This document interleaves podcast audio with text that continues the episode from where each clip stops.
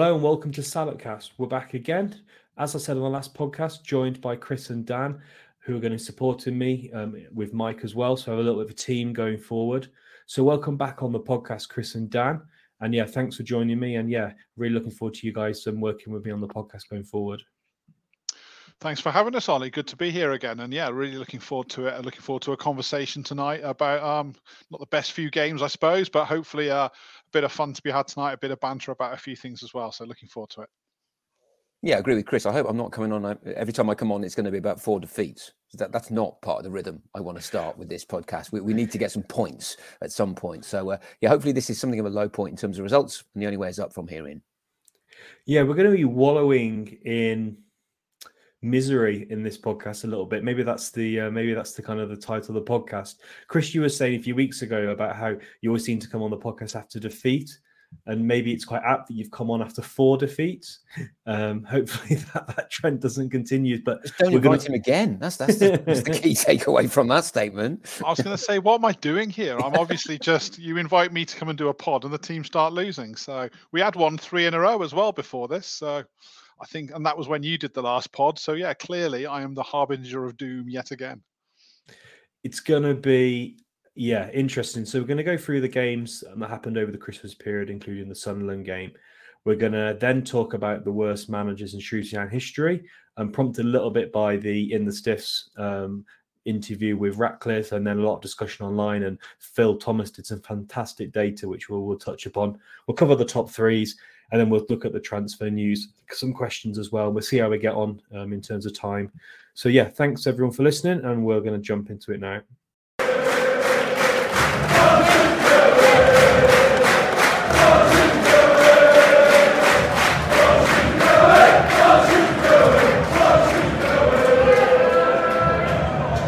Okay, fellas. So uh, let's dive into the last uh, four games then, and uh, let's wallow in that misery that we talked about. So the Christmas period started with a 2-1 defeat at Cambridge United. Uh, we had Ryan Bowman sent off in that one. We followed that up with a 1-0 defeat against Cheltenham, and once again failed to keep 10 men on the park. This time, Luke Leahy being sent off.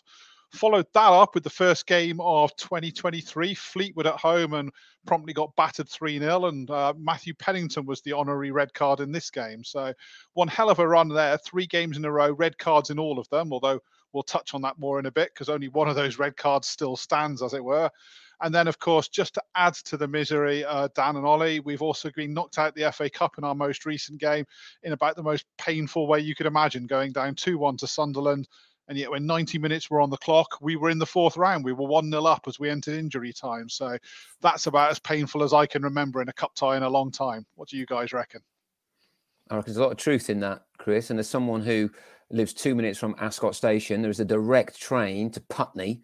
Uh, Fulham away. We haven't. I haven't been there since 1991. It, it, it did not make it any better when I saw that draw because that was an ideal fourth round draw for me personally. So I'm with you all the way, Chris. That was um, that that was a sucker punch. But the, I thought all four games were quite different in a way. Four bad results, but the Cambridge game, and I don't know if you guys were able to get to it or to see it, but I felt for an hour we were pretty good.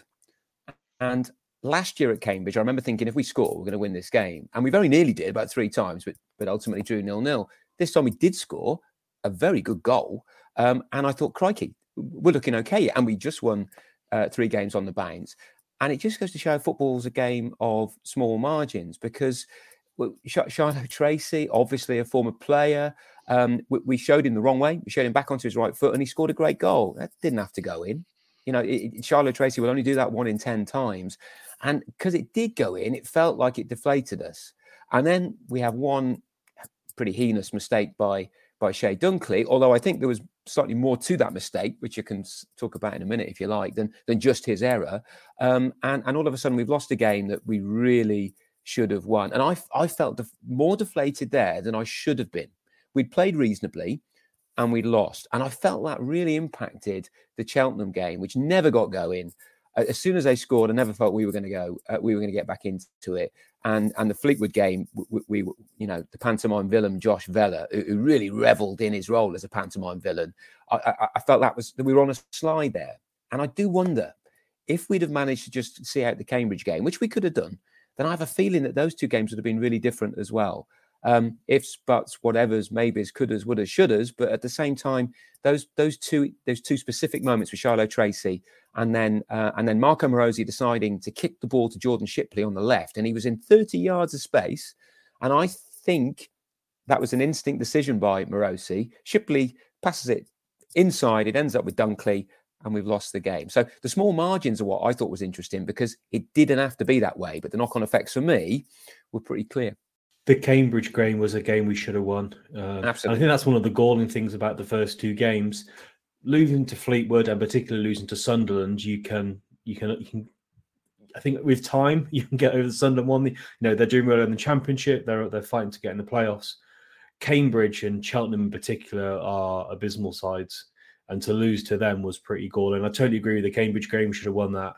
Really should have won that. Um, Steve Cotterill even said that the Bowman one they were probably they would have appealed, but they didn't have enough um, enough video evidence to try and get it back. So that was a bit frustrating. And then the Cheltenham one, yeah, that was a, a, an odd game.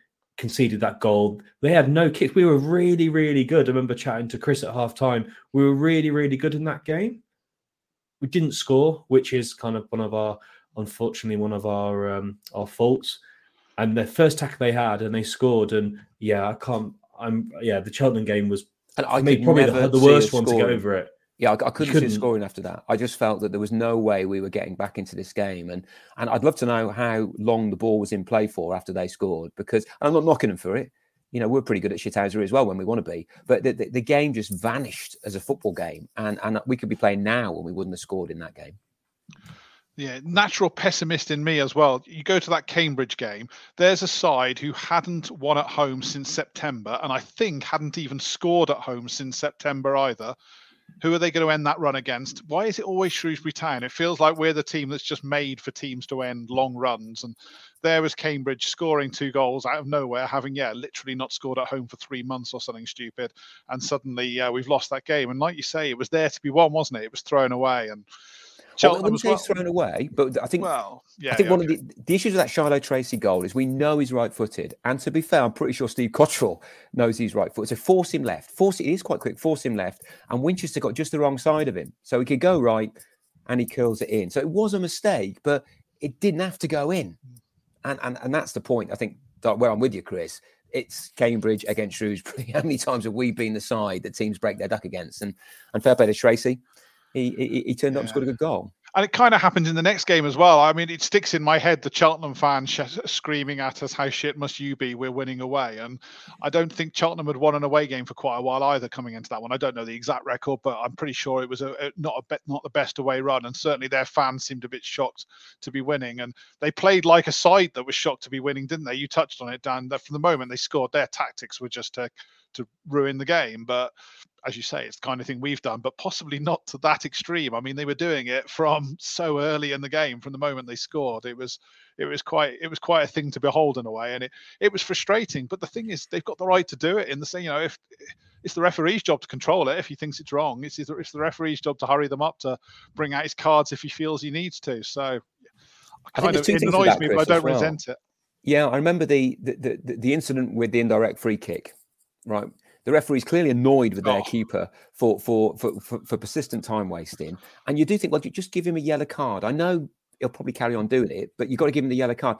And when he did take action, I thought it was the right thing to do. Um, but it, it, caused even more chaos in the game, didn't it? Everybody got even more excited, and that, of course, led ultimately to you know to, to, the chaos moment where, where where their cards were flying about. Just for anybody who's listening who didn't watch that game or can't remember it, that indirect free kick you're talking about. So that's um, their goalkeeper in the penalty area holding the ball, wasn't it? Christian Saydee's pressuring him, trying to get him to make a well, mistake. Really. He's standing there, really, standing in front. but that's what you know. He's in the box. He was you know he was pretty close to the keeper, and the keeper was trying to suggest to the ref that Sadie was preventing him from clearing the ball. The referees interpreted that as the keeper's time wasting because he could have distributed it. So he blows up for an indirect free kick. You don't see that very often. He screams, but the, at that point, the goal, the referee, uh, sorry, the goalkeeper has to release the ball. That's the rules of the game. Free kick's been given against him. He doesn't. He holds on to the ball because you could see our players. One of them went. I can't remember. It might have been Street when charging up towards the penalty area. Saydee's trying to get the ball. We were trying to take a t- quick free kick, and it's almost a tap in but their their goalie's holding the ball, which gave them time to come back, form their defensive wall, and all that kind of stuff. And yeah, it was a booking. It was a clear booking. If it wasn't for the initial time wasting, the failure to release the ball was a clear yellow card, and the referee didn't do it. And yeah, it set the tone, didn't it, for them to carry on doing that for for the rest of the afternoon. I still can't believe the keeper didn't get booked. He he even was taking free kicks and, and goal kicks from the wrong places on purpose to time waste. Um, yeah, the first booking was in the 60 minutes. Then the next one was 88, and the third one for them was in in, in, in injury time. And yeah, it's it's you know Cheltenham's prerogative to do whatever they like. But yeah, I, I thought that was quite poor referee. He didn't handle the game very well, which is really frustrating. And yeah, we probably sound like sore losers. Cheltenham got the did what they needed to. They got the three points and not yeah, they're not that tackle, far behind us. We haven't even touched on the tackle on Jordan Shipley that led to the two red yeah. cards in that game. I mean, it was which was horrendous, wasn't he? And, he, and was and Chris, and, and what what decision did the referee make for that one? well, it's big melee, isn't there? And he, initially, he sent, he, well, he showed off, he sent off the, the player who made the tackle, but it wasn't for the tackle, was it? It was for a melee with Leahy. He then sends off Leahy as well. Apparently, I think the fourth official might have given that some I read somewhere for for basically putting his hands around the back of their player's neck, and then he restarts the game with a drop ball. I mean, it, it and you could see that was coming. He hadn't seen the foul. As far as the referee was concerned, that was a scrap for no reason. He saw he saw no foul, and yet you, the, most I'm sure most of our listeners have seen the photograph from that game where Jordan Shipley you you can just you know he's like it's amazing he it, it's amazing he mm. continued to play the game. You look at it it's it's a, it's a leg breaking challenge. He's lucky that you know he's not joined our list of long term injured from that one. So it's eh, astonishing really. Astonishing decision. At, at the time I, I mean I, I missed what lee had done. I, I assumed he'd thrown a punch or something but no you hear later that all he's done is basically react to the tackle. He, he hasn't actually hit anyone. He's not thrown a punch. He's not pushed. So why is it a red card? It's it's bizarre. It's bizarre. It is worth asking: is, Has any club ever had three red cards rescinded in a season? I mean, I can't can't recall anything even close to it. And we're only in January. We could have it could happen again for all we know. But it seems and like, you look at the, and the really games it's happened in. You know, it was the Accrington game earlier in the season. We'd have probably won that game. They Accrington weren't, or at least got a draw. You know, we lost that game one 0 with ten men. The Cheltenham game, we're one 0 down at the time, but those red cards came at a point when it was eleven v eleven, and we were right on top. We that was probably as well as we played in that game for the ten minutes before the red card. It completely killed the momentum in the game. I think we'd have gone on and won that game, and we certainly would have done eleven v ten because their player should have been sent off for the tackle anyway. And then obviously it's happened again in the Fleetwood game. Now I know we've lost that 3 0, but it's nil nil when the red card happens after 25 minutes. So you don't know what might have happened. So you look at those three games, and we've probably left anything between six and six or seven points at least out on the park, and put those points onto our tally now, and we'd be feeling a lot more optimistic right now about our season. So, yeah, I'm I'm not one to blame refs. I think you have to look after yourselves, but they've not helped us, have they, in those three games? Well, it's worth to remember Flanagan's case. The first of these rescinded red cards was mistaken identity, right? With the keeper. Yeah. I mean, keeper's wearing a different kit. You know, I mean, how, how does that happen? Yeah. I mean, I've been over this in months gone by, but it just seems like we have been, and I won't really don't want to say, but we've been a bit unlucky here, folks. Um, but I do think sometimes you make your own luck. So we've got a series of games now where we've got to make things happen and um, and you know I actually don't see any reason why we can't, um, which which may surprise people to after four defeats. But I, I do think with odd things have happened in these games, and the Sunderland performance was better. Um, and Burton, of course, didn't have the greatest FA Cup third round game on Saturday either. So so I, I think you know it's got to change, fellas. We need a ball to go into the net of someone's backside, and and and the world will look a bit different again. Yeah, it's a game my brother's badgering me to go to, but I don't think I'll be able to, to make it Burton away. It's a shame. And also, Burton lost 5 0 to Morecambe. And I I've got a good friend of mine, a Morecambe fan, and apparently Burton were absolutely abysmal. It wasn't even Morecambe were any good. And then, yeah, um, sorry, going back to the Fleetwood game, the, the Pennington Red, and there was a lot of debate online and, and discussions on um, BBC Shropshire and all sorts, but it didn't even hit his hand. So everyone was debating whether it was a handball and the handball rule, but hit his shoulder. I've seen the video evidence. It clearly hits his shoulder in a melee of players. And yeah, I don't like talking about referees. It's not something we've we've, we've particularly done on the podcast. Talk about referees too much because we tried to kind of move on from it. But yeah, referees have, have really had a huge impact on us in, in Christmas. So we've in we've interest talked of openness and transparency, Ollie. When it happened, I thought it did it his hand. Yeah, I know, I know, and you remember, I remember chatting to you. Yeah, I remember yeah. chatting to you on Twitter on the on on the day, or maybe WhatsApp on the day, and uh, you with along with many other fans, And there was also Simo, who's our kind of resident referee on Twitter. He was saying, explaining the, the handball rule, um, which was really helpful. But it was, yeah, it wasn't even a red card. But we So, were wrong. Yeah. Yeah, we were wrong, which is which is frustrating. But then, even when Sky Sports were analysing that game that, that that night on their ref watch feature, with Dermot, you've you've got Dermot Gallagher, an ex Premier League ref, basically saying Pennington's unlucky, but under the rules of the game, he had to go. So, and he's a man who's watched the footage back to arrive at that decision. So, Chris, can you help me here? Though? Whatever happened to double jeopardy? Isn't it yellow because they got the penalty? Uh, is that gone? Or have I just misunderstood the rules? It's a different, Yeah. yeah. it's, it's it's I think that's gone. Um, but what I, I I was like a big geek on Sunday. I actually read the rules, um, and then there's also a, conf- there's a conflict between the IFAB rules and the English rules, which also makes it of the laws of the game makes it um, contradictory. But it says if you stop a goal scoring opportunity by using your hand, it's an automatic red card. So yeah, that's that's that unfortunately. Um, so yeah, what we talked about Christmas. So we talked about it being abysmal, but it hasn't always. You know, the last time we lost all three games at Christmas was under the Paul Hurst season when we lost to Bolton away, Rochdale away, and Fleetwood at home. Um, and uh, yeah, Phil was really helpful. You look back, 495, we lost three games as well over Christmas. So it has happened before. Um, it probably happened again. Uh, but yeah, it was quite an abysmal Christmas. Um, so we've talked about the Christmas results. We've talked about the red cards. Talked about to be rescinded. But let's talk about some positives. Um, Bennett, O'Brien, and DeCosta are back. Dan, big Are improvements to the side. back, is he? Well, yeah, we'll, we'll come on. We'll come. What do you Yeah. mean by that? Yeah. Well, I mean, B- Bennett, I think, is a big plus. Um, he- w- uh, you know, as a as a signed up member of the right wing backs union, I'm all, uh, you know, I, I always like to see a wing back who gets forward, who's got energy, who's got a good positional sense, uh, and uh, and reads the game well, and he does all of those things, and we know he does all of those things. And I get the feeling he's probably a good guy to have around as well because he's been around. You know, he's played at a good level, so that that's an absolute an absolute plus. Um, I, I wonder if we'll see Bennett in midfield at some point. That was one question I was going to ask you guys. I've got I just got this feeling that, that in midfield, if we have one more injury, then then we might have Bennett there and DeCosta back on the right, which if wouldn't worst DeCosta's if DeCosta's fit enough. if DeCosta's fit. Yeah, but I mean, DeCosta looks like he's coming back. So, so, so the Bennett one, I'm, I'm, I'm all over that. It's a real plus, and and uh, you know, ba- basically never has a really bad game, does he? So that's good. Now, O'Brien, I mean, you, you want to give him the benefit of the doubt, right? He's he, you think he's probably on decent enough wedge, you guess. He's a big name player. He's played at some some good clubs, Sunderland for one. Um, yet we're really not getting much game time out of him. And I found that the substitution on Saturday against Sunderland really interesting. Um, and Steve Cotterill's response afterwards, you know, really quite interesting because when he was asked about that, he just he, he gave a really nondescript answer on Radio Shropshire, something like, "Yeah, we're gonna have to." I can't remember the exact words. We have to look into it, or we have to, you know, have to think about that one. And and I found myself thinking about what did you take him off tactically, or was he just knackered? Is he unfit? And and, and we didn't really get the answers to those questions. So I, I do wonder if if there's something really wrong with O'Brien, and if there is, how are we going to put it right, or are we not going to put it right? And we need to cut our losses because if we do need to cut our losses, now's the time to do it, so that we can we can we can find a way of getting somebody else in uh, who might replace him. Because I'm afraid I'm not I'm, I'm not sold on this. If he if he can only play 45 minutes after having well two or three weeks to get himself up to gear, then uh, get, get himself up to speed, then w- will he ever be in a position to contribute? And I'm, I'm a bit I'm not sure he will, to be honest. I don't know what you think, Chris. how long was his contract? Wasn't it two years?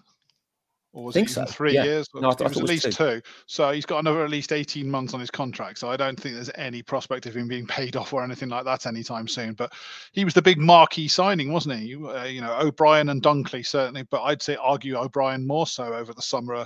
He was the big signing that made us all go, bloody hell, I can't believe we've got him, you know, and it was exciting and it was something to look forward to. And it's been really frustrating. And yeah, I was so pleased to see him named in the starting lineup on Saturday. And then when he went off at half time, yeah, my first thought was shame, but I presume that was always the plan. He was only going to do 45. You know what Cotterill's like, he doesn't always tell us these things. So, you know, I wasn't too concerned. And then, like you say, there was all that stuff after the game. And it's weird. I've no idea what's gone on there. You hear people saying, have they had a falling out? Who knows? You know, the, something weird has happened there because I mean, if it was if he's broken plan, down again, then oh, Yeah, if it, then okay. It, I mean, playing 45 minutes of that game, it feels a bit weird. But if it's part of the plan, and we're going to get 75 minutes out of him on Saturday or the week after, then then I'm I'm, I'm fine with it. But I'm not. You can. I just don't know. I, at the moment, I can't put the pieces of this jigsaw together. Well, I'm I'm assuming he won't be in the squad on Saturday. The impression you got from the way the manager reacted is something's happened there again. And yeah, no doubt we're not going to see him for another while. And then we'll, anytime now, we'll be told he's off for some injections in London. Then he'll mm. be going off to see some consultant who'll decide he doesn't need an operation. Then it'll be another injection. And that's what it's been week, you know, every other week for the last three or four months. It's very, very, very strange and very frustrating because he looked good in that 45 minutes to me. You know, I'm not, not a world beater, but what, you know, I don't think we could expect that after so long out injured. I thought, given how long he's been out, you could see his quality and you could see him making a difference. Yeah, and I was talking to my mates about this, and they, we were saying, you know, if he's gone in at half time, if the muscles have got a bit cold, if there's a danger that something may go again, then fine. Well, not sort of fine. I get it, but I, I don't really understand why that. And that's an easy line for for a manager, I'd have thought, if it's what happened. But mm. you know, I, you, the assumption is that that's not what happened. So, so hopefully, we might find a bit more about this in, in, in due course it's definitely one we're going to have to watch out for. It'll be interesting to see when we see the lineup. That will be the first time we'll get a clue. I can't imagine Cotterill will say anything in the week um, unless he just leaves. but yeah, he, he hasn't played many minutes at all. He played seven minutes against Morecambe in July. Then he came back in October and played a grand total of, of 39 minutes. And then, then he's come back again in um, in obviously against Sunderland. So yeah, it's been quite a, a poor return. Um, not sure not sure we want to go into the discussion now about the small squad but when you have a small squad and you have injured players it, it does really just put a lot of pressure on the team. But i thought against sunderland we played well um, and i thought it just it had a bit more life in it. So yeah it's good to see bennett back on the pitch. It's good to see DeCosta on the bench. Um, but for me probably the biggest highlight um, was phillips' performance and I, I thought he had a really really good debut. For those who didn't see the game he was box to box midfielder and yeah, I was quite impressed with what, with what I saw from him. Well, I think that the small squad thing, we you know we've done that on on Salop Cast before. What what I think clearly is happening here is we ain't got a lot of money, right? And so it's very difficult to bring in the type of players that we want, particularly when we've probably spent a bit of money on Aiden O'Brien and others. So, so I think part of it is that, that it's actually quite hard to get the squad that you want. Now that it's Cotterill's job to, to get a good squad. But I, I, do think there are challenges there that, that probably do need to be acknowledged about about, about money. But with with the uh, with Phillips, I think I think the key thing is that he, he looked fresh. He looked he, he, didn't look burdened by any of the problems that others who, who may have had. And and you know one can only hope that these loan players, and we have had a history of loan players coming in and, and making an impact in the second half of the season, um, that, that, that he will he will work with Winchester and Leahy in the centre of the park and be a positive influence against sides who are not as good as Sunderland. Because I thought Sunderland were pretty good, to be honest, and they played a strongish side and they're doing really well. They've gone on leaps and bounds since last season when we saw them. Um, so the performance for me uh, of him and the team was, was, really quite quite encouraging, actually. I mean, I, am with Chris. You know, it was a pretty I mean, I can't think of too many cup defeats, Chris, that were actually more disappointing than that. I mean, the no show at Liverpool, not the 4 1, the no show at Liverpool was disappointing uh, when, when we lost there.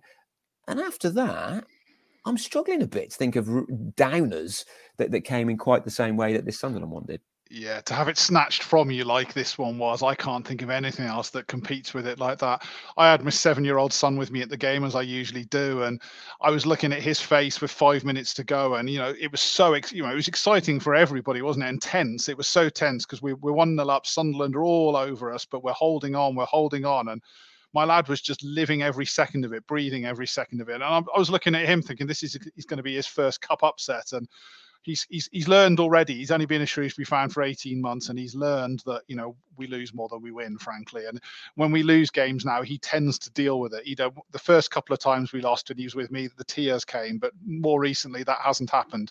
For this one, it did again, and could, just because of the way it happened, you know, he he just crumpled when the second goal went in. It was just crest total crestfallen, and I thought, you know, that's kind of how that's probably how I would have felt when I was that age, that's for sure. And I almost felt like that as an adult. It hurt. It really hurt because you know, yes, Sunderland were the better side, and as a pure neutral, you'd say, you know, maybe they deserve to go through. But for the for the effort our team put in, for the quality they showed at times, for the way they held on, I also kind of felt we deserved it as well. And I thought it was cruel. I don't. You could pick faults in we, that we made in injury time that cost those two goals, but you got to give the opposition credit. Sometimes they piled that pressure on us and they made the pressure count. But I, I, I, think you could pick faults, Chris, but I'd be yeah. I'd be careful with that. I mean, it, has been like the Alamo for for for 35 minutes.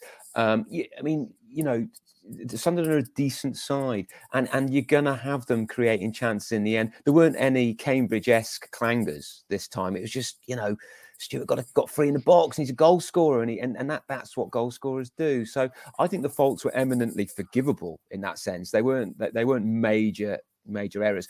I mean, and even the second goal, I just got this feeling that one of our boys would have put that somewhere in, in block 10, right? But he didn't. He, he had a bit of composure and he, he put it away. Oh. So I don't enjoy saying it, but at least they were goals where I felt they scored them rather than we gifted them. Also, confession, Dan, I think it's all my fault as well because as the oh, injury time, go. the board go. goes up to say four minutes to go, yeah, and it was only four minutes. That felt like a gift from the gods as well because you're thinking it's going to be seven or eight, four minutes.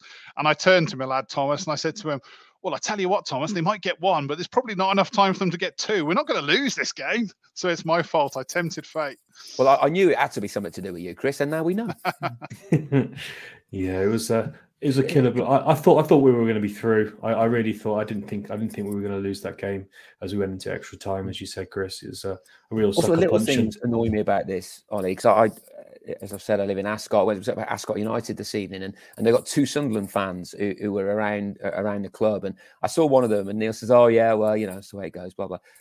If we got in the next round again, I can't remember. And I thought, gee whiz, it, really doesn't matter, does it to you? I mean, he's a fan, but he's like, "Oh yeah, it's it's, it's Fulham away, isn't it?" And I'm like, "Yeah, it is, yeah. Fulham away would have been a good time. Oh, for me, it's brilliant. But but I just thought, you know, for them, it doesn't matter that much, and they'll just look at it. Oh yeah, yeah, we got through. Oh, bit, bit, bit last minute that one, wasn't it? Whereas for us, you know, it, it's existential, not existential, but it's um, it, it's heavy duty, and uh, it'll take a, a, bit to get over. Yeah, it was a, a tough Christmas period, capped off with a, a shit defeat in the FA Cup. I think that's the best way to put it. Um, I think we've, we are not going to have a big focus on any of these games because we all we lost them all, to be honest. Um, anything else we need to cover for these games, lads, or we think we, we've done we've done it? I almost feel we haven't done Phillips justice for just how good that debut was. We could we could talk about him for ages as well, but I think you've got a top three to come in a little bit, so we he might we'll touch on him again maybe a bit later on. Yeah. Cool. So yeah, we, we've we've covered the games. Um, unfortunately, no no victories. Fingers crossed, some will come in, in January. Um, and now, yeah, we're gonna now gonna jump into discussing the worst manager in Salop history. I think the background to this is quite interesting, Ollie, as well, isn't it? Because I mean, one of the great things that one does in football is is compare players and compare managers and yeah. compare teams, and and often it's really hard. I, I remember having a discussion um, not so long ago at a Shrewsbury Town game at halftime about how you know modern day football teams would absolutely annihilate football teams from from 30 years ago and they probably would. They're much fitter. But I'd love to see those the modern day football teams play on um, mud mud, mud. Mats. I'd love to see them play having had five pints of beer the night before. In all seriousness or 10 or 10 or whatever. Or um, having a cheeseburger. Yeah and, and basically playing in a very different world, just as I, I'm pretty sure the England 1966 World Cup winning team, if they existed in 2023, would be a different team again. And and yeah. if they'd had the same sort of training and education uh, uh um, uh, that, that, the guys get now, then then it would be a really interesting context. So so that, that prompted me to then to, to, to think about Shrewsbury Town managers and and um and of course Phil Thomas has done some some great data on this, and that, that got me and Chris chatting away about it. And, and it would appear we don't completely agree on the best and worst managers, which is brilliant. Um, but the Phil Thomas data set was a, was a great starting point, and you, you've you've had a good look at that, Ollie, right? Yeah, yeah, I've put it up, uh, put it into gender, and yeah, Phil was yeah really kind to help us with that and look at the data. Uh, obviously, yeah, we're chatting we're chatting on WhatsApp, weren't we, about this? And we have to kind of say make a bit of a line of you had to really, I think, bin at the games to really make a definitive decision about whether you really rate a manager or not. And I was at university when um, Kevin Ratcliffe was the manager, so I think that pulls it out for me. I've got my opinions on that era, um, but yeah, um, I'll come on to mine in a moment. But yeah, it was really interesting. Um, no surprise, obviously Arthur Rowley with a, a crazy 460 games. But yeah, it's funny. There isn't any Shrewsbury Town manager who's won over more than 50% of his games, uh, which says a lot about following Shrewsbury Town um, Football Club. Um, but even Can I just yeah. say as well, though, 460 games. I mean, I knew Arthur had managed the side for a long time, but that, that's off the radar. That's more. And to put it into context, so if you, who, how many how many games did Pete, Gary Peters do, and how many games did uh, Turner do in, in comparison? Dan, it's you know, you're talking Gary Peters 155. You know, yeah. 300 fewer. yeah. Well, Arthur Rowley did that job for 10 for a decade, didn't he? For exactly 10 seasons. So, you know, 46 games a season. There it is, yeah. 460 games. And yep. he's quite the record as well. You know, exciting goals. I know there were more goals in that era, but we're supposed to be talking about worst here, but he's definitely on there for one of the yeah. best because he didn't deliver a promotion, but he got close. He finished third in Division Three, was Arthur Rowley's best finish, I think, and scored a stupid number of goals for us while doing it. I mean, I think he was a player for six or seven of those ten years and scored 152 goals for us. So, yeah. you know, you can't really argue with. I, shame I'm not old enough to have uh, seen some of that because it it must have been quite a sight. Yeah. And there are some great factoids from the data before we get into our, what we yeah. make of the best and worst. For, for example, Chic Bates. I mean, obviously, I'm a little bit older than you guys, and I, I remember the, the 1980s as, as, as, as the halcyon decade. And, uh, you know, I started watching this in 1981 for me sins. But Chic Bates, in over three years as manager, never ever won an FA Cup game. I was like, didn't he? Really? Hang on a minute. We were good in the 80s.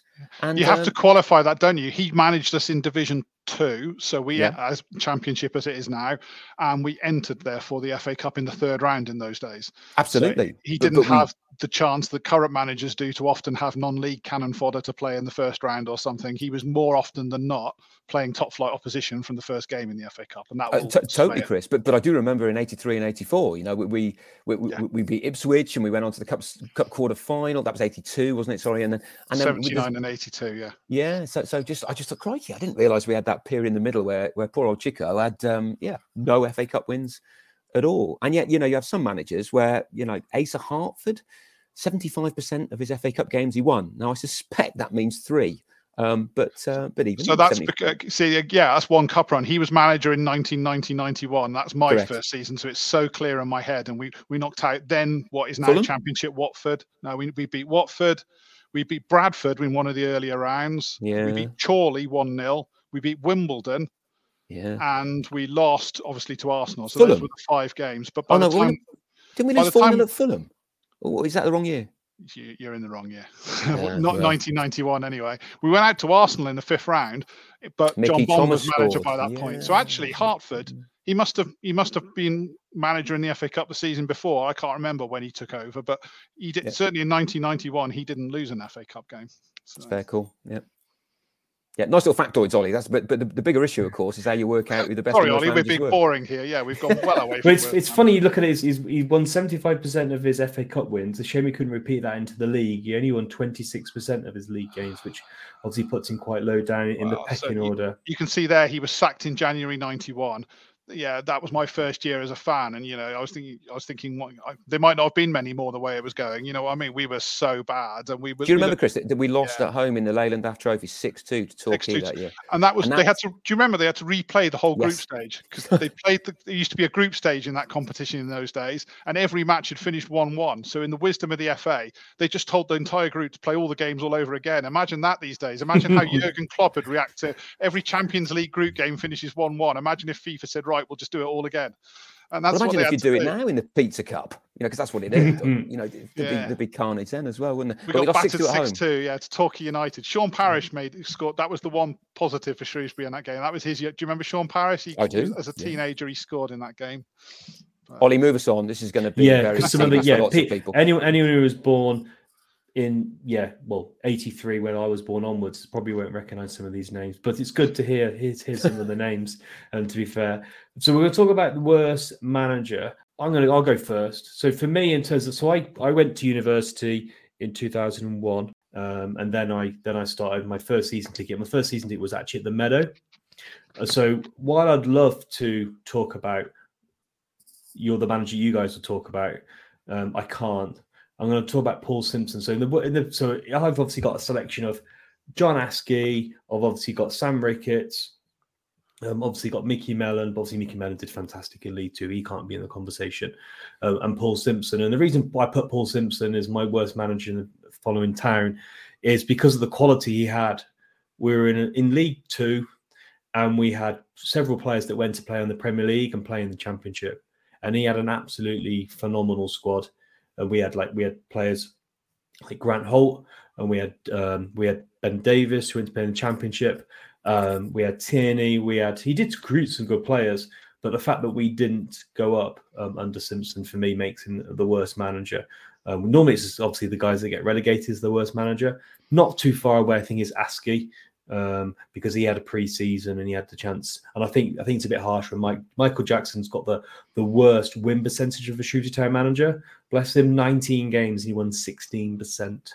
Um, which is quite poor. So yeah, I've gone for Paul Simpson. I'm not sure if you guys have much to say about that, or maybe you want to share who who your who's your worst manager, Dan. Well, I, I, on that, I, I, think there's an important caveat here. It is worth remembering things like which division we're playing in. I mean, if you're keeping us in um, what is now the championship, as was the case with with you know people like Graham Turner first time round and Chic Bates, then I think you're doing phenomenally well. If you're struggling to get out of League Two, then then you might well win half your games, but that's not good enough. You know, you should be doing better. I think. And he had a good budget. We spent what 250k on Grant Holt, which was our record yeah, for a long time. Yeah. Now that's quite hard to quantify. I mean, the data that that, that that, we've got here is brilliant, but it never tells the whole story. That there's always a qualitative dimension to, to, to, to, what we see and to the impressions that we take away from games. And one thing that I mean, it's probably worth flagging it up now, Chris, is of course you you, you used to be a reporter. You used to talk to some of these guys. You knew these managers. I I, I, I went to school with Chic Bates' son. That's about it. Um, I, I didn't know that these guys, and I guess that will inevitably impact our impressions of them, right? Oh, 100%. So, yeah, I had almost eight years working as a sports reporter for the Star. Uh, I didn't cover Shrewsbury week in, week out, but I still got to interview all the Shrewsbury managers on a relatively regular basis. So when I started doing that job, uh, Kevin Ratcliffe was the manager of Shrewsbury Town. So I interviewed Ratcliffe several times and got on really well with him actually see he was it does cloud my view of kevin ratcliffe it, well no it reverse cloud i like kevin ratcliffe probably more than most shrewsbury fans he was a decent human being he seemed to have a plan and it was an it was an odd era. I don't know if you remember the Shropshire Star and Shrewsbury Town have never got on particularly well, but in that period it was particularly bad. Uh, the year of the Great Escape, when we just uh, just in that period, a year or two uh, around that time, the Star had put this back page thing where they'd put Roland Wycherley's head in the middle of an alarm clock on the back page of the newspaper. It was very Sun doing the you know Graham Taylor and the turnip thing, and they put Wycherley in this alarm clock and said this is a wake up call for Shrew- for, for Shrewsbury Town or wake up call for Roland Wycherley or something. He did not like it, and I suspect if you mentioned it to him today, he'd probably still rant about it. You know, it was um and it was it was too personal. You know, it's not something I'd be proud to do as a journalist. It's not something I'd have approved of. It was, but he took it really personally. And for a long time, the Star didn't really talk to the Shrewsbury Town reporter because I've been involved with the Independent Supporters Club, I think the chairman knew me and possibly saw me a little bit differently, and they did, and they allowed. A few, I think that helped to get a few interviews going again, and I was allowed to go and interview Kevin Ratcliffe. I remember speaking to him at a pre-season friendly, and he was so he was so good to talk to, so in and we had progress under that guy. So I always saw him. I know it obviously went so badly wrong in that last year, and we'll talk about that. progress, Chris. But yeah, okay, yeah, well, yeah. Well, when we come to Ian McNeill, Dan, we, we can do the same thing, and their, their stories are fairly similar actually. As Shrewsbury managers who took over with us in trouble, pulled off a bit of a great escape, and then in t- certainly in Ratcliffe's case, built on that, took us from nearly relegated to 15th, then to 9th, and it felt like it was all going in the right direction, and then yeah, it fell through fell through the floor. But he was a decent guy, and then w- when he had gone, you know, you mentioned being a reporter, Jimmy Quinn, he was an absolute top bloke to speak to, a complete lunatic. You know, I mean, he was a he was like there's some him and his assistant Dave Cook. I mean, I think Dave Cook was even more crackers than Jimmy Quinn, but there was an interesting period with those two in charge. Gary Peters, uh, oh, I could tell you some stories about Gary Peters, but he's not my favourite human being, much as I credit that he did a lot of good things for Shrewsbury Town. Paul Simpson, one of the nicest blokes you could ever meet, and I'd love, I'd still love to go and have a beer with Paul Simpson. You know, he could, he was so interesting. He'd had such a great career, but he didn't seem arrogant with it. He didn't seem big-headed, and uh, yeah, I just really liked the guy and it all went wrong with the fan base, didn't it? We, I think was it Burton where there was the game where he was it Darlington or something where he came out and uh, called the fans diabolical, and I think that kind of destroyed him with a lot of the fans. And managers say stupid things in the heat of a moment after a game sometimes, and it, I feel I sometimes used to feel a bit sorry for some of these managers. You'd go and you just watch the team get battered or something, and then they've got some idiot like me putting a microphone under their nose and asking them to react. And now and again they say something they shouldn't, and, that was definitely something he shouldn't have said. But I liked the guy, so he. Do I see him as our worst manager? I absolutely don't see Paul Simpson as our worst manager, but clearly he wasn't a successful manager for Shrewsbury Town either. And I, especially having failed, it's not just that he failed in the playoffs, was it? it? The following year, he was going the other way. I mean, when he got sacked, we were back down to was it 11th, 12th, 13th, something like that. Which, but at this point for Shrewsbury Town, that wasn't good enough in League Two. You know, we'd turned ourselves into a team again that expected to be around the playoffs at least.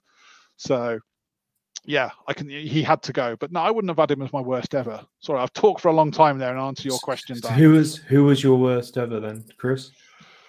so I started watching regularly, like I said, in about 1990. So I, I've, I, I could mention Asa Hartford, who was manager when I first started watching, and, and, his team was terrible. And it was the transformative effect when John Bond took over was remarkable. We won six of the last seven that season to stay up. So I, I can't help but feel that Asa Hartford was one of the worst. Bond, who I've just mentioned, despite that run, went on to be a categorical disaster for Shrewsbury Town. Really, I, uh, he was an absolute. He would be in my list. And you know, you can't. Much as I've said nice things about him, you can't ignore the fact that Kevin Ratcliffe took us into non-league, which was the thing that you know was the cardinal sin. And that Carlisle game when we got relegated was the worst experience I've ever had as a, at a football match, and it's certainly the only time as an adult that I've left a football ground with tears running down my face. And uh, I I felt like a baby for doing it, but you know Shrewsbury Town means so much to us, and the, and the thought in my head that we were a non-league club. If you'd given me the hindsight that we'd come back in a year, I, I wouldn't have been so bothered, maybe. But at that moment, it was like this could be it. You know, where Shrewsbury Town could be confined to non-league football, or worse. You know, what was our future as a non-league club? You could see us going bust. So I've never felt so bad as I did leaving that day. So for those reasons, he's he has to be on the list. But yeah, him or in my time, I'd say him or John Bond. I mean, Dan, I'd love to hear your thoughts on the John Bond era as well. You'd have watched some of that. No, I, th- I think lots of what you said there, Chris, is absolutely fascinating, to be honest. And and when you're of a certain vintage, you know, it's 41 years. I think I said before they've been watching the town. There's a fair few managers that come and go, and and we've been been through some ups and downs. And it's worth it's worth remembering that for a decade we, we were we were we were mid table ish in the championship you know, there, there, was a period where if the players had existed back then, we'd have been thinking, can we get in the playoffs to get in the goddamn top division? You know, this is, this is unheard of now. And then you go the other end and dropping out of the league with a ground that regularly flooded, we couldn't make any real money from.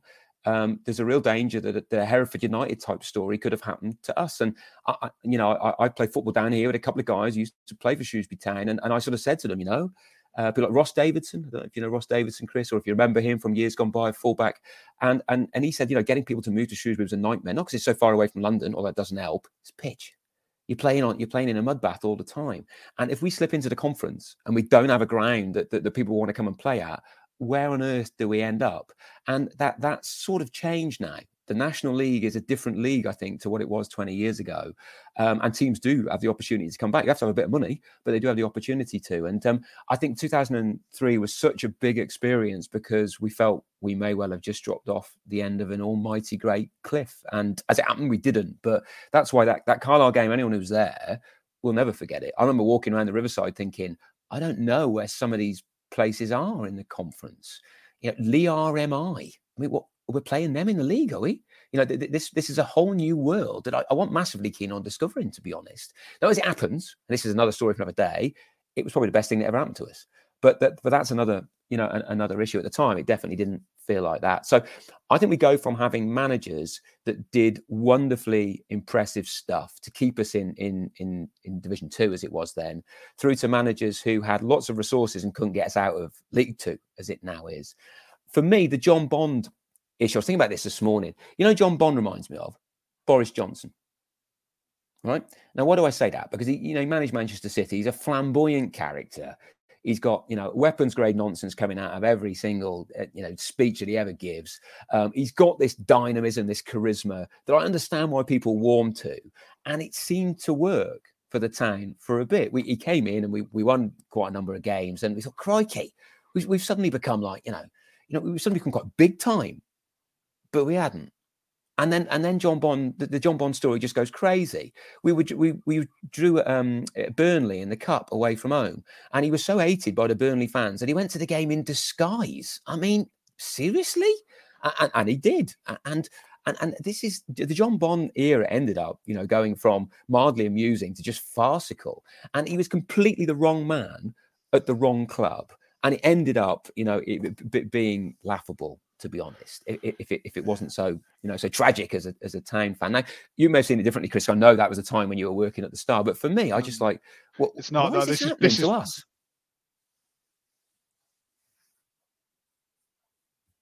I can't hear you, Chris. muted your mic, I think. Sorry, There we go. I, sorry, I lent on something. I shall uh, try again. Yeah, it was before I was at the Star, Dan. Quite a long time Ah. before actually. When John Bond was manager, I was a fan like anyone else. But yeah, it was. Um, as you say, it was. It became farcical. So you know, you had that great start to keep us up in '91. We got relegated in '92. I don't know if you remember. From about February onwards, I think we we didn't. We won maybe one more game, and we just plummeted like a stone. We got relegated. Season after, this is an era- this was it was only our fifth season ever, I think, in the bottom division, or maybe even fourth season ever. We'd never failed to be promoted from the bottom division. People forget that. Uh, You know, it was our third. That's right. The previous two times we'd been in the bottom division, we'd been promoted. So going down to the Division Three, as it was called then, we expected to come back comfortably. Ended up being a massive slog. We get to the last game, we have to beat Northampton to make the playoffs. It was that simple. Beat Northampton, you make the playoffs. We're 2 0 up at half time. We're cruising, and you think Carl Griffiths has scored 31 goals. And he's a goal machine for us that season. Carl, Carl Griffiths was sensational. It's just a shame that he was managed by a buffoon because that's you know we should have cruised through that league with that striker and some of the players we had. But yeah, 2 0 up on Northampton. It's in the bag. Northampton are fighting to stay in the Football League. They, they were dreadful. We had a lone player called Robbie Turner who had been signed as a striker. half. Well, he, he Hmm. was signed as a striker, but Bond had decided, no, he's a centre half. I'm going to play him at centre half. Well, I mean, that second half, I, I think, Dan, correct me if I'm wrong, I think he scored two own goals and had a hand in the third one, and we lost 3 2. I think it was I mean- one own goal, but I'm I'm hearing the narrative. Yeah. Yeah, I mean, I, poor old Robbie Turner gets blamed for a lot. You know, I mean, we're talking 29 years later, nearly 30 years later now, and you know, I, I you know, I can still remember his name. There's not many lone players I can name from 1993, but I remember him for all the wrong reasons. But that was Bond having to go, wasn't it? At that point, he's he's he's failed to get us out of the bottom division, which yeah was absolutely unheard of. And let's not forget the next year, you know, Fred Davies probably won the third division. So at that point, we're still a club that should expect to get out of that division. So Bond to me failed very, very badly. Took us, got us relegated, and then yeah, delivered that slightly farcical end to 1993. And And was a comedy Bernie character. thing, comedy, Yeah, that thing. It was a wig and comedy glasses, wasn't it? I can't remember Yeah. if there was a beard involved as well, but ridiculous thing. There's a photograph of the paper of him stood in the stand. It's obviously him, but he looks, I don't know, it's like something out of a Basil Fawlty show or something, and he, he just looked ridiculous. So yeah, that's John Yeah. Bonds. And I can see Ollie looking at us utterly perplexed at the minute because this is a bit before his time, but. Bond was, you know, he was he was the Sam Allardyce of his day or something, wasn't he? Or you I know, was he a big six. character. So yeah, I was a mascot in the Bond era, John McGinley and that, but yeah, never. I'm trying I to can't think- remember any of his post-match interviews. I think Allardyce is the wrong comparison. I think he was the Harry Redknapp of his day, actually, wasn't he? I A would say Malcolm dealer. Allison, but that's not going to help Ollie out. Well, he's Malcolm the same Allison. era, yeah. Yeah. But maybe you know, it'd be a bit like if we'd named Harry Redknapp as our manager five years ago or so, or something. You know, when we named Bond as manager, it was a big, big deal. I mean, even that was a stabbing in the back, wasn't it? Because he was brought in by Asa Hartford as his assistant, and he basically just waited for Ace to get sacked and then took the job. But Yeah, yeah. I think in terms of my worst, happen. Ollie, I mean, I um, have a slightly different angle on on Kevin Ratcliffe there. I think that first of all, I mean, he, he lost forty four percent of all games as Shrewsbury Town manager. There's very very few managers in our history that have managed any number of you know that have managed a decent number of games that have lost more than that. Um, sure, he, he didn't start off too badly, but he ended up in a position where he was buying or was bringing in old old men who were fundamentally unsuited to, to to playing week in week out on a mud bath in a league in a in a in a survival dogfight. And Ian Atkins might well have won the league uh, um, uh, um, with uh, uh, Mark Atkins, not Ian Mark Atkins. Atkins, Mark, yeah. yeah, there's a there's a Freudian slip. Mark Atkins. Uh, uh, won the league with Blackburn. Sure, Ian was has a great left foot. Nigel Jemson, well, yeah, okay. You know, all, all, all these players are significant characters, but they were patently the wrong players to be battling for our life. And we had a goal scorer. We had Luke Rogers who was coming through.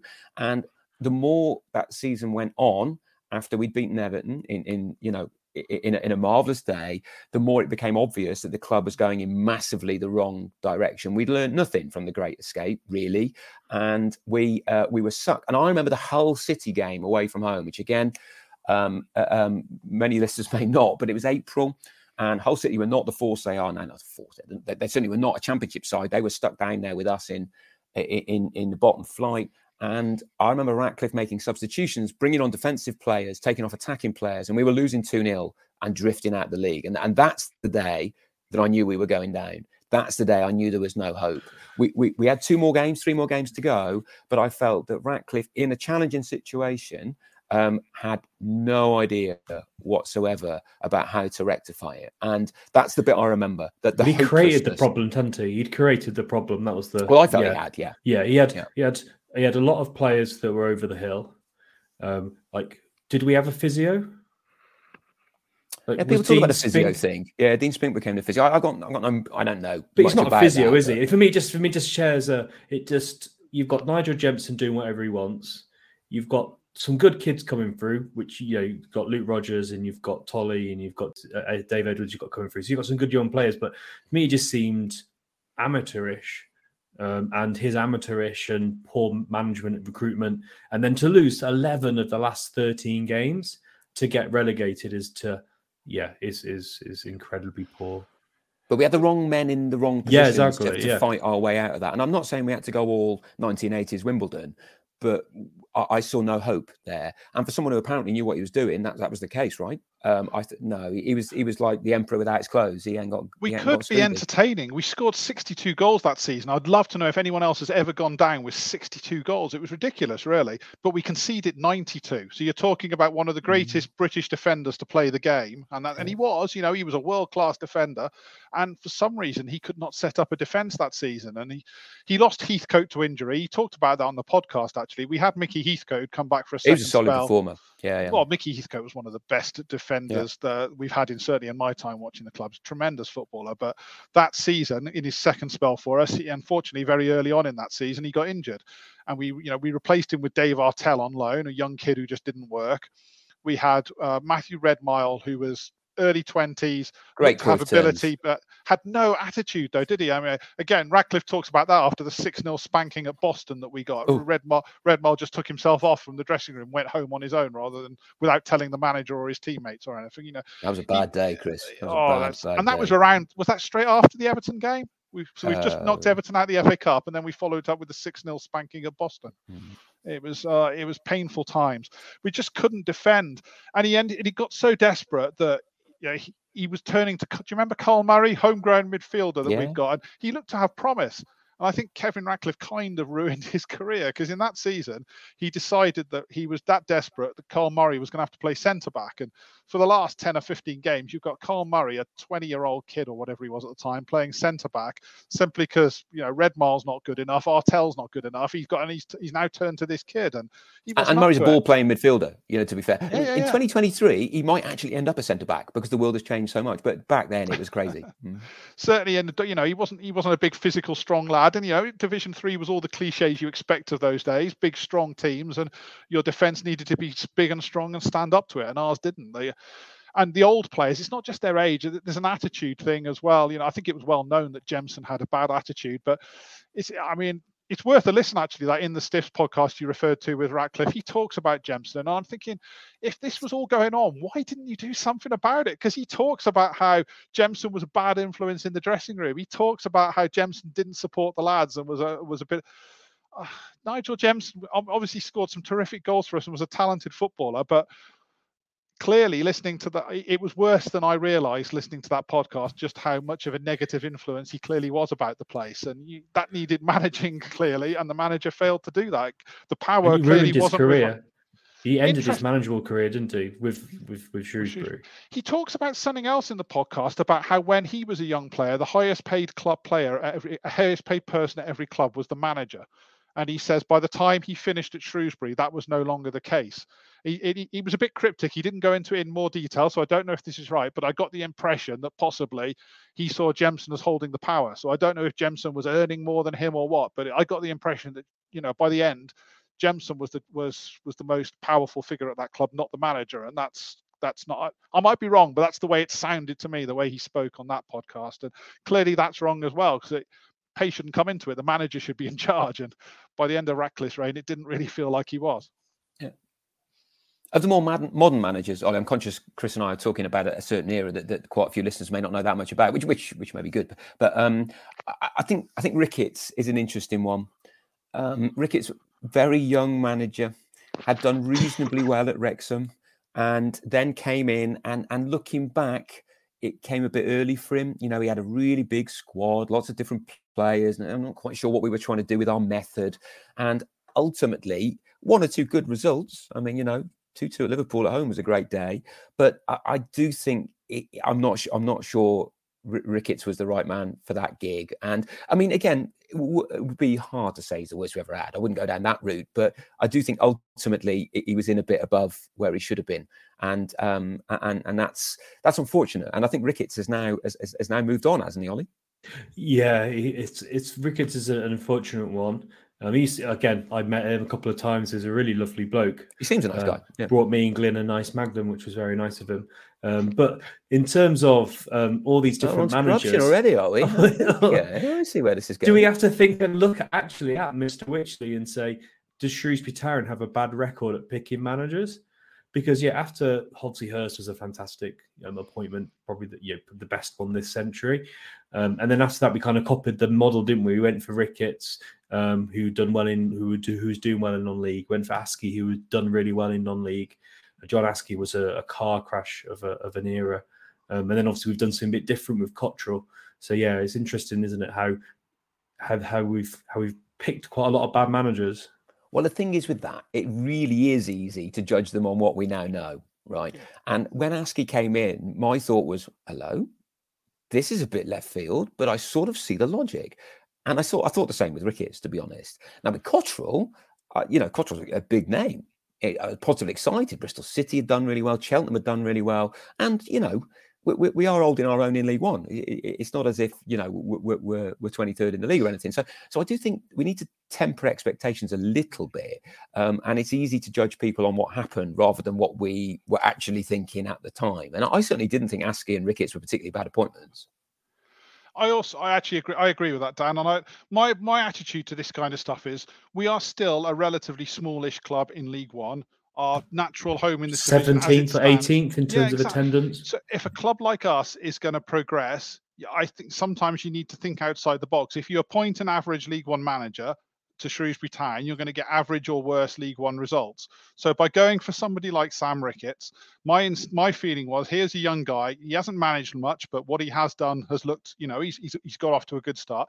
It's a gamble, but so to an extent was Paul Hurst, and I don't mind us taking a gamble now and again. And they're not, of course, they're not all going to work, but that's the only way for me. If I want to be excited about seeing my club progress and reach the upper levels of the game again, you know, get back to the championship days that we've talked about earlier, at some point uh, we're gonna we're gonna have to find a you know a manager who surprises people, takes uh, proves himself up to the job at Shrewsbury Town, potentially uses us as a stepping stone to bigger things, and that's you know, I, I, I, saw the logic in Ricketts. No, it didn't work. But I would point out, yes, under Cotterill, we we seem to have a better squad right now. The ultimate metric that matters in football is league positions. Now, John Askey uh, was sacked when we were what 18th at the time, so it's not like we, you know, I think some much as it was painful, we were about 18th when he got sacked. Sam Ricketts consistently finished somewhere between 15th and 18th, and now under Cotterill, guess what? We're currently 17th. So in terms of league position, it's not like we've been transformed or anything. It's not like anything's drastically different right now, frankly. And the other thing, it's not like we're being entertained more either, because that's if there's a while I love a lot of what Steve Cotterill's done in terms of what he's brought in, I'm bored a lot of the time. And that's, I don't know, I know some people, I don't know if that's a controversial opinion or not, but I still don't find this a fun team to watch. No, definitely under Cotterill, there's a lot of, and that that comes out when we when we lose three games over Christmas. There's a lot of frustration in Cotterill in, in many different ways. But it's interesting about. I think the only way the only way we're going to get out of this division is yeah, a fantastic signing with Paul, like Paul Hurst. Let's be honest, luck has got to play a part into it as well. Yeah, you know, we were very lucky in that Paul Hurst season. You should probably say that Cotterill's been unlucky with injuries. You know, losing yeah. Danado, losing Nurse, losing Bennett. You know, we lost some good um, some good players to injury. Um, but yeah, I agree with everything what you what you're saying there, Chris. Apart from maybe the Askey thing, I think he was. I think I personally think I think the players, you know, it's quite an experienced squad we had then with some really good pros in it. Um, and I think I think that's probably what tipped him. Because let's well, be honest, I don't think the fans get the manager sacked. I don't believe that for a second. Um, and I think it, it's it's the board and they listen to the inside the club. I think As, I think Askey though came in. We just finished third. That suddenly there's a whole new expectation at Shrewsbury Town. Was there though? But I was think, there really? I don't think there was. I think I, the fan base, as I remember, expected. Well, Dan, Dan, can be the judge results. and jury on this one. And I also think that you have to remember as well that most of the players that delivered those results for Paul Hurst were either loans who'd left the club or the likes of Nsiala and Nolan who got sold. So that's I, why I think that's why I don't think the expectation was there. And Askey Um, got that job in June. He was because obviously we'd had to go through the playoffs. He didn't have a lot of time. So I'm not. Don't get me wrong. I'm not going to say I think Askey was a brilliant manager. It, I find him the most boring manager we've ever had. By the way, from the very first interview the guy gave, I thought, oh my god, what's going on here? It just sounded bizarre. But I do sometimes just, I just, I, I think sometimes he gets a slightly raw deal as well. Some of his signings were good. You know, I, I know I've heard you say, Ollie, how many of them were his. I, Oke- Okenabirhie was definitely his because he's. I've heard him talk about, you know, go, tapping him up basically at some non-league awards dinner, for example. So, um, yeah, I, I, I got the impression that he was a manager who had an idea of what he wanted to do. It's just he just didn't. I don't know. He didn't seem to have the confidence in himself. He never seemed at home with Shrewsbury Town. It's like he'd taken the job because Macclesfield was a bit of a basket case, and he felt that you know he was on a hiding to nothing by staying. Well, he there. had also been at Macclesfield for about 100 years, hasn't he? It, it was clearly Yeah. the first time he's, he's he's been away from that what must have been a comfort blanket, and that, Yeah. that's going to be a challenge. And I he mean- didn't do that well at Vale either. Uh, not not spectacularly well. No, I mean he did, obviously did well for York. He got them promoted, and he- I know he's been sacked, but it was a bizarre sacking from a bizarre chairman. He was doing perfectly well this season, but I don't know what York expected. They've they're, they're lower now than when they sacked him. Let's put it that way. So I mean, I think one thing we, we, we have to think about here. I mean, some really good sports books on this as well. Is is is this idea of luck, right? Because Hurst's loan signings. I mean, you got Ben Godfrey, who who you know is is ploughing an impressive furrow in the in the in the Premier League. That keeper was all right, wasn't he? El Henderson. Don't know what happened to him. Um, you know, and then you've got Carl Morris up front, and you- you've Yeah. you've got three or four guys here who are clearly using us as a, as a as a stepping stone to much better things. And no manager can expect to come, you know, have four or five loan. I mean, Stefan Payne, you know, the highlight of his career was with us, really. Um, what you got to Most say about players- Hurst? It wasn't just had their highlights. It wasn't just a one-hit wonder with Hurst, though. What even the season before, when he, he obviously comes in, we're in a real mess, and we just talked about him losing his three games over Christmas. His first January signing, or certainly one of his first January signings, was Tyler Walker. Do you remember Tyler Walker coming in from Yeah, West Brom, eighteen-year-old? He was only eighteen, and when we signed him, you think, "What the hell have we done here?" But Hurst knew what he was doing. The kid was sensational. Got rid of Ivan Toney as well. brought in, brought in. Um, in but Tyler Walker time. could play, even then. Yeah, he was a good player. Very good. Tyler But Walker was quality, scored goals, and as you say, could play. But it, in terms of question for you, Dan, is is Paul Hurst in the time of is he the only manager that has not been sacked? Of all these managers we're talking about here, is he the only one that hasn't been sacked? I am pretty sure that Graham Turner decided to go to Aston Villa. Okay. I don't think we sacked him, and he went. Well, why would we So- sack him in the early eighties? Second time though. he- oh no, he resigned. so, so in the last so the forty years, we've had one manager not be sacked. I think Which Chi- no, hold No, on. I two, think because even second time Turner resigned. I mean, he yeah, have he resigned, sacked, but you know what I mean. But yeah, it's um, it's Chic interesting. Bates went elsewhere. He wasn't. Chic sacked. Bates went- I don't okay. think. I'll have to look that up. But But you're right. something, I mean, something if you're if you're a, a youngster following Shrewsbury Town, you're used to us either yeah losing to manager to Ipswich or yeah getting a manager sacked. just think about that one. Eh? We had a manager who was taken away from us to go and manage Aston Villa. Yeah, You know, and unlikely that's, I to think be that's anyone it's virtually hard for hard for kids that you'll maybe you know grow up either with when we were in non-league that one year or you know or more recently to think that yeah, we were a championship team. We were we were basically doing what Luton are doing now, aren't they? You know, cooking on Yeah. well, doing well in the championship. We were seriously good. I don't know. You uh, do either of you guys ever buy a program at home?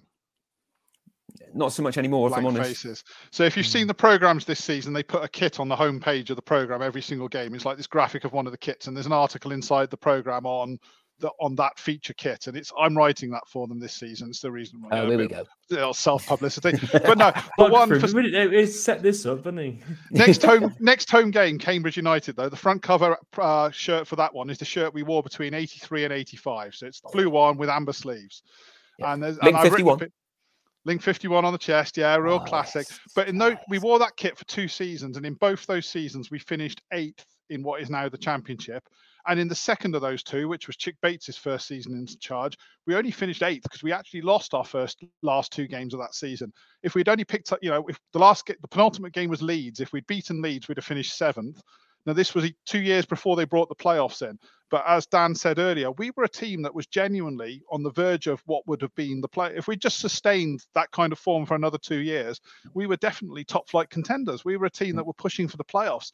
Could you imagine that now? You know, they, that's you know that's what fans like Dan want to get back to because that's what they remember. Whereas some of our young fans now, you know, the dream is just to survive in League One, well, and it's a, the only way we're going to do that is if if um, we get a, a Russian oligarch like Bournemouth or something like that and, and project well, us up to. We nearly did to... it with Hurst, didn't we? That the, the, dream yeah. lives on. I mean, Hurst surprised us all, but it goes to show that you know sometimes it's better to be lucky than good, as, as Napoleon once once said. Yeah. I know we've been talking about this for quite a long time, but we, we have briefly touched on Ian McNeill there, and I know Chris and I have had a quite quite a long discussion about this, and we, we have slightly different angles on it. But it, the irony is, I think, and the McNeill case shows you how wonderful football is. For me, Ian McNeill um, was uh, late 1980s. We, we, were down and down in 1980, uh, 87, 88. I thought we'd gone here. He came in just before Christmas, and uh, I was 14 years old. And he brought in, quite frankly, a load of alcoholic Scotsmen um, to come and play, but they were brilliant. They were brilliant. My all-time favourite football player, Victor Kasule. Um, you know, there'll never be a lunatic like him. So where did he play? So and get away with it. Where? So where? What kind of player was he? Who? who did he... Well, he, he played on the wing. Uh, he was quite a big lad, and he was like a you know like a tank going down the wing, and he, he, he backed himself to do anything. You know, he was not lacking in confidence, and he you know he famously scored a twenty yard winner against Leeds uh, in the league. Then got carried off on a stretcher because he hurt himself in a celebration. That's Victor Kasule all over. Right, so you know, it, and it, it, this is the type of, of, of, club we were. We, we were, we, we were, you know, saving our skins by being bonkersly brilliant. And as a 14 year old, an impressionistic 14 year old, I was like, wow, I've never seen anything like that. And the buzz around the town was, was phenomenal. So if people want to look into the late 1980s era, McNeill plays a fundamental role in making people like me fall in love with the club. The caveat to this is, of course, that the next year we did go down.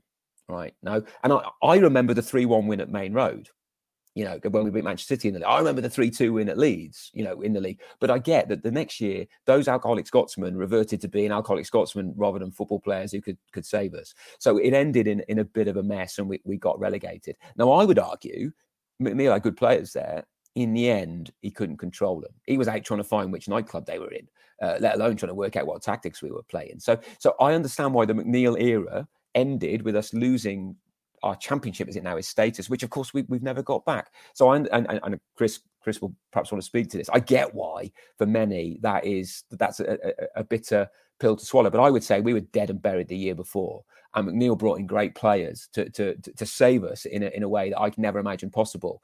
It, he just couldn't keep it going. So yeah, case I, of the defence there, Chris. Now what's the case of the prosecution? Mm-hmm. there are parallels with Ratcliffe, aren't they? Both managers took over with a club that looked doomed, kept them up and then mm. ultimately failed to build on it. The only difference is Kevin Ratcliffe had a bit longer to build on it before he and, failed. And the two divisions. Yeah, yeah, but you can only be in the two divisions, but the budgets are different and the expectations are different at that time.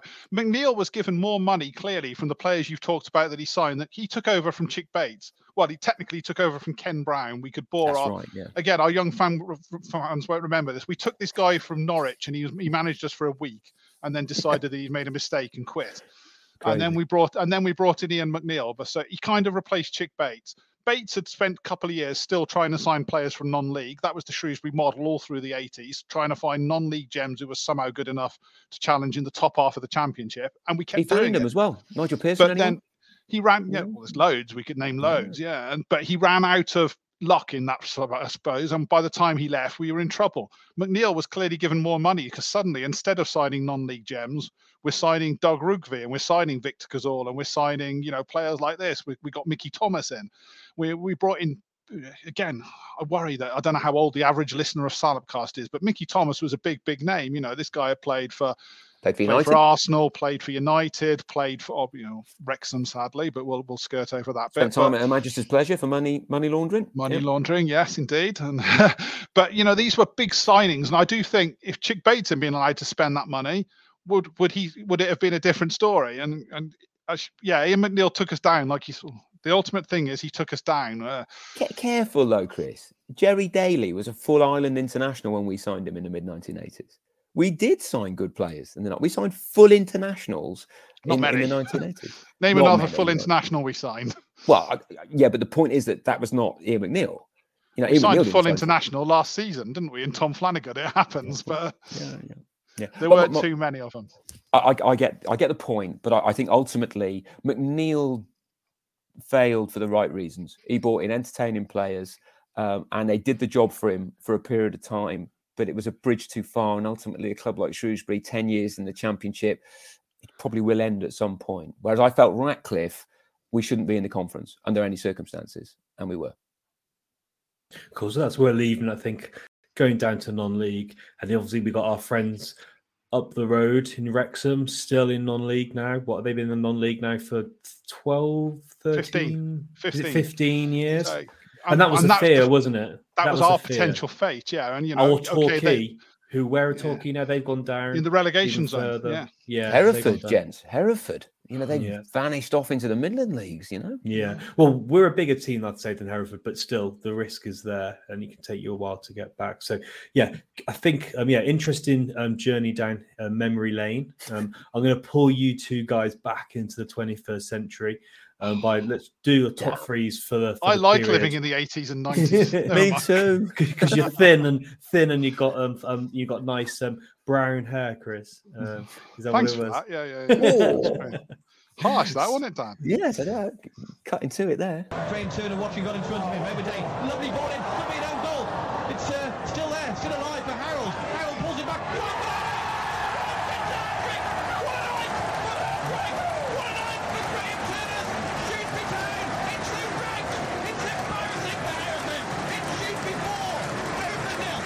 Top threes for the period. Um, I'm going to cut this one down a little bit because we did talk a bit in the last section. We all went for Winchester first. Um, I went for Pennington second. So did Chris and Dan. Who always likes to go a little bit left field. Who did you go for second, Dan? Well, I was hoping to go for the breakthrough player of the year, Pike, but I couldn't quite go for break for Pike. Um, I mean, he's not a bad year, but he, he's not quite in this discussion. I thought Phillips's debut against Sunderland was so encouraging, and I thought most of what we saw over Christmas was so discouraging that I was quite prepared to put Phillips in there because he, he if if he carries on like he started, will be a ray of light through the rest of the season. So I, I went for Phillips because I thought he was very good, and he gives me a bit more hope than I otherwise would have had. Yeah, it was good, wasn't it? We had we had O'Brien on the pitch, we had Bennett on the pitch, Acosta on the bench. Um, it was encouraging to see a bit of bit of fresh blood in into the in starting lineup, Chris. Absolutely, he was tremendous. I actually considered putting him in my top three as well for similar reasons. I just thought maybe one game, only playing one game out of the four, kind of disqualified him. But I can certainly see where Dan's coming does- from. that kind of thing doesn't stop. Dan, does it? And I also thought the thought from the back of that is for the next game, it's going to make inter- selection very interesting because you look at we, as you said, we've all put Winchester as number one. Phillips took Winchester's place in the team because Winchester was cup tied or wasn't allowed to play against Sunderland, should we say? So now, what's the midfield for the for the next game? Because you can't imagine him dropping Phillips off the back of that performance and the way he raved about him. You can't imagine him dropping Leahy, he's his captain. You can't imagine him dropping Bayliss, who's our most creative midfielder and yet Winchester, we've just said, has been our best player for the last month. So there's an actual bit of a selection headache for the manager. He's our new right wing back, isn't he? Number six or something like that of the season. Um, so Well, you know where I'm going to go on this. play. I've said it to you before. Lee left back, Lee left wing back. I don't think I think Lee's been been okay this year, but I would have no issue in Winchester and Phillips with Leahy flying up and down the left wing. Give Shipley Where's- a break. I was going to say, where's Jordan Shipley in that? Well, that, that is a good And point. Sh- Shipley's done well going forward, but defensively, um, we are we are weaker. I think with him at, Yeah. um, because he's not. I think there's a case for some sort of diamond. I, I would I would get rid of Street and play Saydee up front. Be interesting to see. It's going to be really the team selection. You know, the last few weeks, it's been really boring. I saw on the Fan Hub app where you predict your team. Shrewsbury, I think, were the most accurate team fan base in the country at predicting their Is that team right? lineup. I like that. which is not surprising given we've got like 12 players to choose from. And yeah, there's like half the bench is kids that are never going to come on. So yeah, that's who we went for. So yeah, be really encouraging, interesting to see who starts against Burt. It's be really fascinating. I went for Bayliss third, and Chris, you went for Leahy, and and you and you went for Pennington. So yeah, that's top three. So I'll plug them into the into the spreadsheet. Then we're we're kind of that's kind of kind of running out of time a little bit. So let's go through some of these questions really really quickly. Um, so a question from one dart and really quick answers from both you guys. Um, does Marosi's awful kicking outweigh his shot stopping, Dan? No, but I recognise where the questioner is coming from because Marosi's kicking can be um, goddamn awful, but it, it isn't always that way. And I do think his shot stopping is reasonable. Chris? Uh, one word answer is no. So um, Marko Marosi is one of the best goalkeepers in League One, and uh, if if he if his kicking matched his shot stopping, he wouldn't be playing for. Sure. He wouldn't be in League One. No, yeah, he wouldn't be. Right. No. Cool. So, um, looking at um, January transfer window, we're still in that window. Um, you've got a priority, and you can't repeat the same one. So, I'll let you go, Chris, first. What's your number one priority for the January transfer window? A wish list to Steve Cotterill or his agent or his whoever listens. Position wise, wing backs two wing backs. So you're going to expand on the my question of one player, and you're going to go for two oh, wing backs, right, All right. wing back. Absolute priority then left wing back because I suppose with Bennett and Da Costa getting fitter again, we absolutely need a left wing back. Dan. Well, I was going to say left wing back as well, um, but I suspect we're going to have to deal with whatever's available. I don't think we're going to yeah. have a shopping list to pick from. Um, no. I mean, you know, it goes without saying we need to score more goals, um, but so every club in the land in, will, be saying that. So getting a striker is really, really difficult. But um, it would be good if we could have another potential goal scorer in there.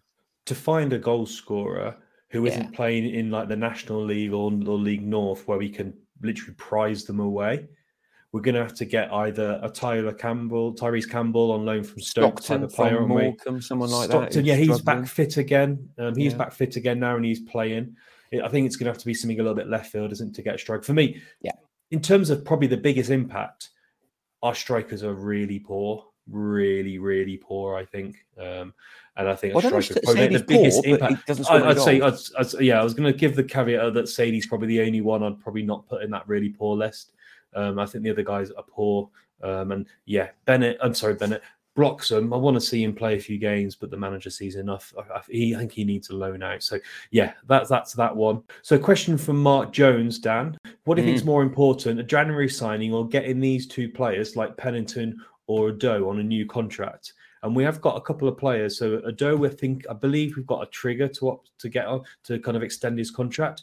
But losing someone like Pennington in a really small squad, or maybe losing Bayliss or losing Winchester, Win, Win, Win, Win, Winchester, we're using Winchester because his contract goes in six months. There's a couple of players there that I think would be huge losses if we lost if we lost uh, any of them. Yeah, I mean, thankfully it's not either or, is it? You can get January signings in, and you can you can try and nail down your, your current players. Um, I think there are four or five players there who are potentially rock solid in this division. I think the Dan Ado issue, the fact he's not played all year, probably means there's not going to be a great long list of people to sign him. So I, I would expect to see Dan Ado next season.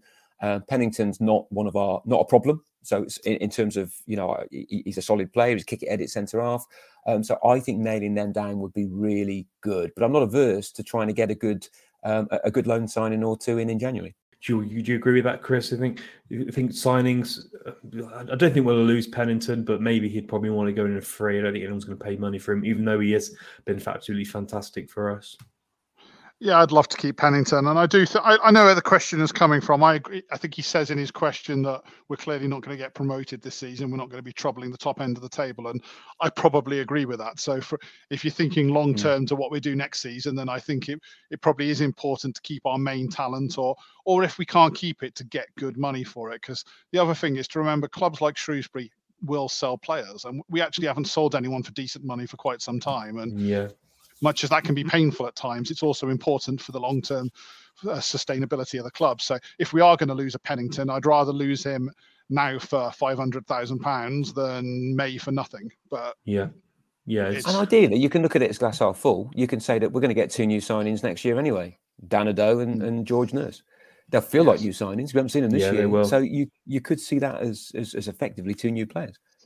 Yeah. Um, so yeah. So thanks, Mark, for the question, um, and then also one dart for the Marosi question. I'm going to finish on a high question from Steve, and we'll go to you, Chris, first. How many more games could Cotterill go without a win before his job's at risk? uh, so we've we've lost four on the bounce already generally, if a manager gets to six straight defeats, that's when they're in trouble. Now, I don't. I think Steve Cotterill's probably one of the more secure managers in the country, and right now, you'd say he's still at no risk at all. But I will say, if we lost another three, four on the trot, then nobody is immune. And could you imagine what it would sound like at some of our games if we'd lost seven or eight straight matches. So, especially given that three or four of our games coming up are ones that look a little bit more winnable. You know, we've got Cambridge, Forest Green, Burton in our next three league games. I think those are teams Yeah, that you'd be looking to win a couple of those at least. So lose all three of them, and I it sounds daft now, but I suspect he'd be under quite a lot of pressure. Yeah, and I think the post matches will be a bit spiky um, after that. So yeah, we've got Burton away next. Then we've got um, Cambridge at home, bloody Cambridge again. Then we've got MK Dons on a Tuesday night, um, and then we've got uh, Forest Green Rovers at home. We thought we were going to get some something against Cheltenham and Cambridge. We've got Cambridge again. They are four winnable games, Dan. Um, so yeah, we've got to get at least a couple of wins out of these. Otherwise, you know, before Christmas we were talking about being ninth in League One, and the the, the P word was sometimes um, not promotion, but playoffs was sometimes discussed um, on, on on social media. Um, it's a it's a big month January for the for the manager. I think that's right. Um, but I think football clubs, like many people in in real life, um, they get very high with the highs and very low with the lows. And I think um, you know Chris is right. If, if we lose nine games on the bounce, then obviously the manager's going to be going to be under some pressure. But generally, clubs don't do that. Generally, things things do turn themselves around. Clubs don't don't go through runs like that as a rule. Um, so my feeling is Cotterill's job is is pretty safe, and things will turn round, fellas. They will turn round. We won't go on losing forever.